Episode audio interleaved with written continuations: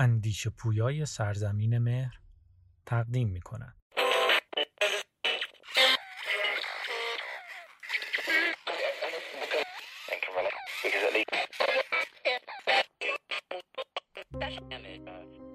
رادیو خرد، فیلسوفان بیاندیش، کودکانه زندگی کن.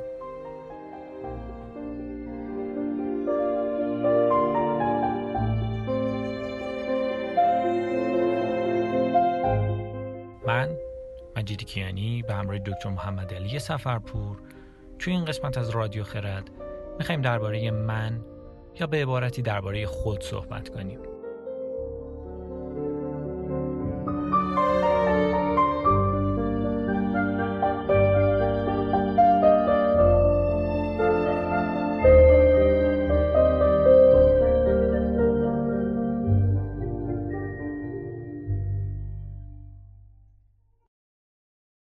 احتمالاً تا الان براتون پیش اومده که یه نفر ازتون بپرسه تو کی هستی؟ و به احتمال زیاد شما اولین چیزی که بهش جواب دادین اسم و فامیلتونه. حالا اگه یه آدم پیدا بشه و این سوال رو یکم جدی‌تر از شما بپرسه، چی بهش جواب میدین؟ یعنی وقتی اسمتون رو بهش بگین قانع نشه و بگه اگه یه روزی مجبور بشی اسمت رو عوض کنی، دیگه اون من قبلی نیستی. اون موقع چی بهش میگید؟ یکم پیچیده شد، نه؟ خیلی قبل‌تر سوال درباره این که واقعا من کی هستم یا چی هستم پیچیدگی الانو نداشت. اما از وقتی که این پرسش داشت جدی میشد، مثل یه ابهام بزرگ بود که عین مابقی ابهام‌ها انسان باید زود جوابی براش پیدا می‌کرد. البته این سوال بیشتر آدمایی مثل فیلسوفا رو درگیر خودش کرده بود تا آدمای عادی رو. اما یکی از این جوابا که تونست خیلی‌ها رو با خودش همراه کنه، جوابی بود که فیلسوف قرن 17 رنه دکارت به این سوال داد. این جواب ما رو به دوگانه انگاری یا به قول معروف به دوالیسم میرسونه. طبق این نظر هر یک از ما از دو تا بعد تشکیل شدیم: ذهن و جسم، یا بهتره بگم بعد مادی و بعد غیر مادی. این نظریه علاوه بر که جواب‌های زیادی درباره این که من کی هستم یا من چی هستم برای ما روشن می‌کرد، ابهام‌های بزرگ دیگه‌ای رو هم توجیه می‌کرد، مثل مرگ و فناناپذیری.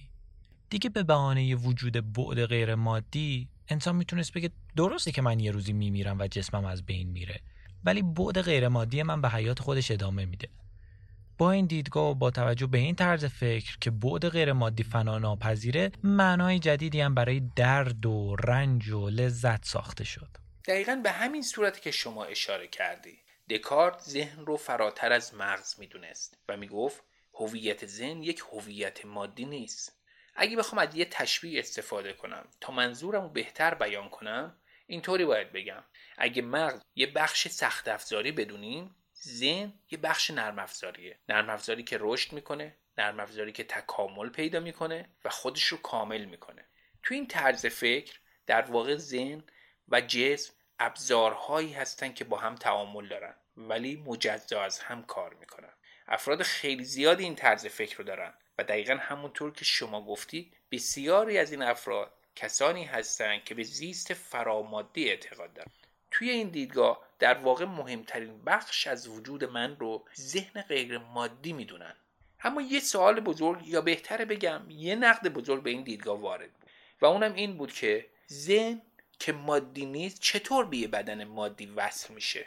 اصلا بدون بدن چطور میتونه به حیات خودش ادامه بده؟ این فکر و سوال کم کم داشت بسیاری از اندیشمندان رو به این نتیجه میرسون که چیزی به نام ذهن وجود نداره و اونا رو به این نتیجه رسون که من چیزی جز بدن مادی نمیتونه باشه. در واقع این دیدگاهی بود که مادیگراها داشتن. اونا معتقد بودن که چیزی که ما از خودمون تجربه میکنیم، چیزی که از خودمون به عنوان هویت و من تجربه میکنیم، صرفاً ماده هست. و اگر از اونا درباره فکر و احساس سوال میپرسی، بهت جواب میدادن که فکر و حس هم چیزی نیست جز محرک‌های عصبی که دانش ما هنوز به اندازه کافی برای توضیح دادن اون کامل نشده. هنوز باید بیشتر دانش کسب کنیم تا بفهمیم اونها چی هستن. و حتی بعضی‌هاشون پاشون رو فراتر هم می‌ذاشتن و میگفتن چیزی به نام فکر و حس اصلاً وجود نداره و اینا فقط اسم‌هایی هستن که ما به کارکردهای عصبی دادیم. توی این دیدگاه داروین کار مادیگراها رو خیلی ساده کرده بود. در واقع داروین با کتاب خاستگاه گونه‌ها یا بنیاد گونه ها جایگاه خاص بشر رو به کلی متزلزل کرد و نشون داد که بشر چیزی نیست جز نسخه تکامل یافته از میمون ها.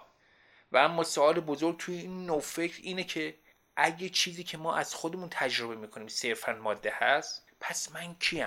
من 12 سال پیش کی هست؟ یا من 20 سال آینده یا منی که الان هستم؟ اصلاً ارتباط بین این منها چگونه شکل میگیره؟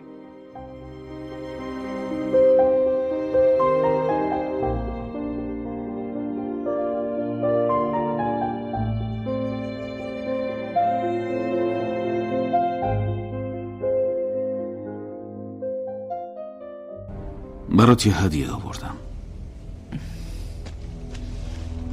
فکر کردم شاید خوشت بیاد. ماجراهای آلیس در سرزمین عجایب. خب اینجا رو بخون. عزیز من، امروز همه چیز چقدر عجیبه، ولی دیروز همه چیز طبق روال عادی بود.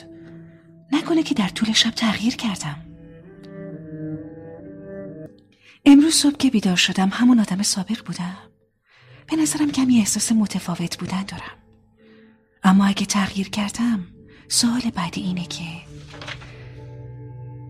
پس من کی هستم؟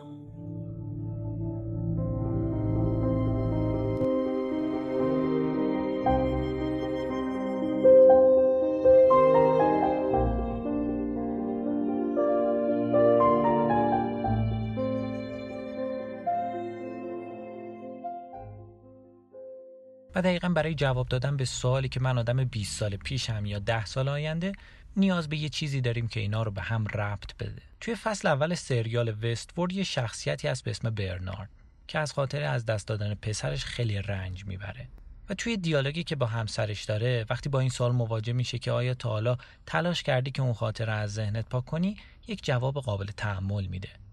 برنارد میگه این رنج تنها چیزیه که من از پسرم دارم. این منی که برنارد ازش داره صحبت میکنه کیه؟ در واقع این من حافظه برنارده که پر شده از خاطرات گذشتهش. ما به واسطه حافظمون و خاطراتی که داریم میتونیم ارتباط برقرار کنیم بین من 10 سال قبل و منی که تو آینده میخوایم بسازیمش. بدون حافظه انگار اتصالمون از زندگی قطع میشه و یه جایی سرگردون میشیم. یه لحظه فکر کنید حافظتون رو از دست دادیم. حالا یه نفر بیاد از شما سوال بپرسه تو کی هستی؟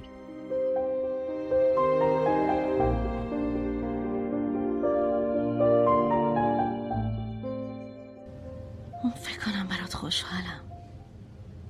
حداقل یه راه برای فراموشی داری. فراموش نمی‌کنم. اون همیشه پیشم. گاهی اوقات صبح که بیدار میشم و سرمو میچرخونم به این امید که اونو ببینم که پیشمه، که بین ماست. این صحبت ها نمیدونم کمک میکنه یا کارو بدتر میکنه. تا حالا آرزو کردی که فراموشش کنی؟ این درد تنها یادگاریه که ازش دارم. البته داستان پیچیده‌تر از این هم میشه. الان خیلی‌ها فکر میکنن این هویت ثابتی رو که ما تجربه میکنیم چیزی نیست جز همون حافظه و قدرت یادآوری گذشته. در واقع میگن ما الگوریتم‌های زیست شیمیایی هستیم که میتونیم خاطرات رو در مغزمون که مادیه ذخیره کنیم. اون هویت ثابت و در عین حال پویای ما همین حافظه پویاست. حافظه‌ای که با گذشت زمان کاملتر میشه، افزایش پیدا میکنه، انباشته‌تر میشه. و البته فکر این که یه روزی دانشمندا بتونن خاطرات یه شخصیت رو کپی کنن روی جسم دیگه خیلی دور از انتظار نیست. در این صورت کار خیلی سخت میشه برای من که بتونم منیت منحصر به فرد خودم رو حس کنم و تجربه کنم. در این صورت واقعا من کی هستم؟ اگه یه روزی مغز قابلیت باز تولید پیدا کنه، دیگه این من چه معنایی پیدا میکنه؟